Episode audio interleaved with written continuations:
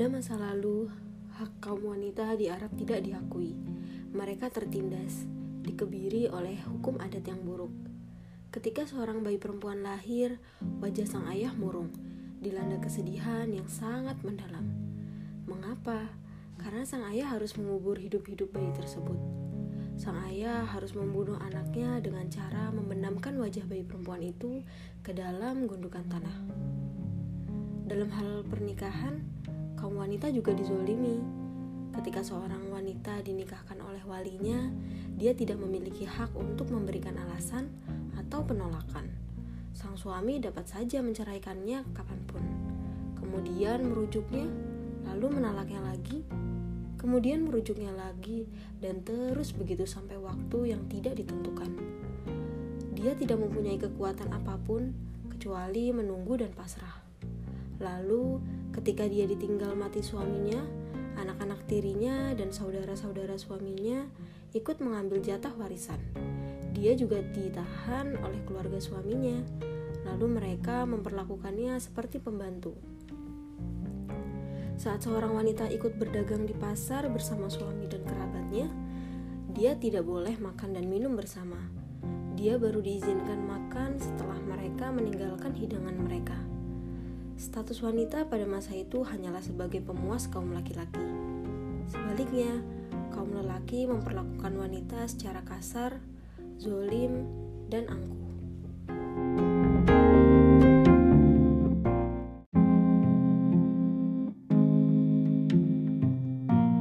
Perbudakan telah dipraktikkan oleh Imperium Romawi dan lainnya tanpa ada yang menentangnya.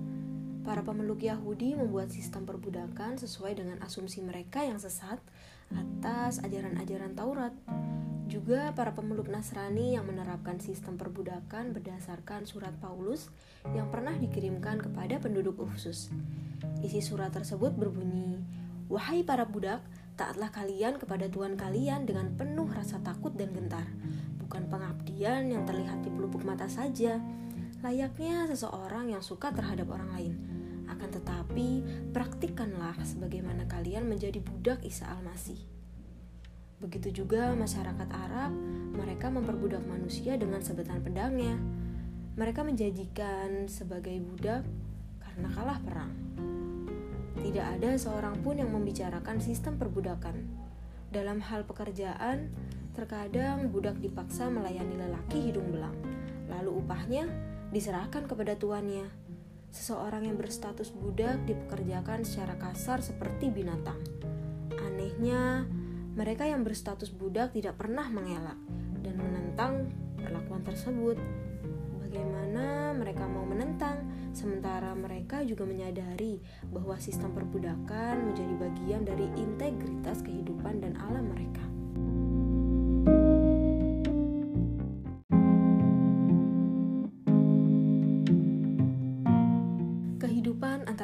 Dan suku dipisahkan oleh Sahara Jazirah Arab yang luas. Aturan kehidupan sosial yang mereka buat rentan perpecahan. Orang Arab tidak mengenal kelompok lain kecuali kabilahnya sendiri. Pergerakan yang mereka usung berbau fanatisme kesukuan yang berlebihan. Mereka ikut berdamai jika kabilahnya mengajak berdamai dengan kabilah lain, dan mereka pun ikut berperang jika kabilahnya berperang dengan kabilah lain.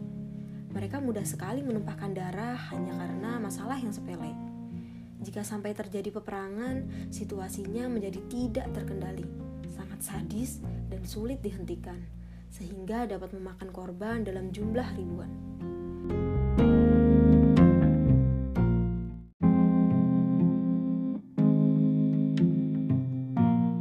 Ikatan pernikahan yang terjalin antara seorang laki-laki dan perempuan adalah atas dasar izin dari walinya. Seorang wanita tidak memiliki hak untuk menolak kemauan walinya. Selain ikatan pernikahan, ada juga ikatan yang terjalin antara laki-laki dan perempuan.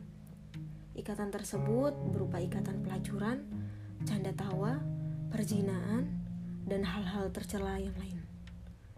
Perjinaan di tanah Arab sangat merajalela dan menjadi hal yang lumrah sehingga mereka tak lagi merasa malu melakukannya. Namun, ada di antara golongan dari kalangan terhormat tidak terjerumus ke dalam perbuatan kotor tersebut. ada empat ikatan yang terjalin antara seorang laki-laki dan perempuan pada masa jahiliyah. Yang pertama, nikah seperti zaman saat ini, yaitu pihak laki-laki datang ke pihak wali perempuan atau langsung ke pihak perempuannya, lalu dia memberinya mas kawin dan menikahinya. Yang kedua, seorang laki-laki berkata kepada istrinya, "Jika kamu suci dari haidmu, pergilah ke laki-laki lain dan mintalah kepadanya agar menjimak kamu." Setelah itu sang suami melepaskan dia dan tidak menyentuhnya sampai diketahui dia benar-benar hamil dari laki-laki itu atau tidak. Yang ketiga, sekelompok orang yang jumlahnya kurang dari 10 datang menjimak wanita. Lalu ketika dia hamil dan melahirkan, dia pergi menemui mereka dan menyerahkan anaknya kepada mereka. Lalu dia memilih salah satu di antara mereka untuk menjadi ayah dari anak-anak tersebut, dan laki-laki yang dia pilih tidak boleh menolak apa yang dikatakan wanita itu. Yang keempat, ada sekelompok orang sepakat untuk menjimak seorang wanita. Dia tidak boleh menolak mereka, dan biasanya wanita itu memasang tanda di pintu rumahnya. Tanda itu menunjukkan bahwa siapa pun boleh menjimak penghuninya.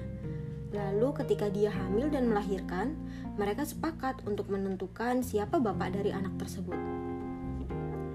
Selain empat model tersebut, ada satu hal lagi, yaitu ikatan antara laki-laki dan wanita yang didasarkan pada mata pedang atau ujung tombak. Artinya, ketika kaum wanita menjadi bagian dari harta rampasan perang, maka pihak yang menang boleh menjimak wanita-wanita tahanannya. Pada masa jahiliyah, penduduk Arab banyak mempraktikkan poligami. Mereka boleh mengawini wanita lebih dari satu dan tidak ada aturan serta batasannya, baik dari segi jumlah maupun dari segi keturunan. Setelah itu datanglah Islam yang mengatur pernikahan berdasarkan norma-norma Islami.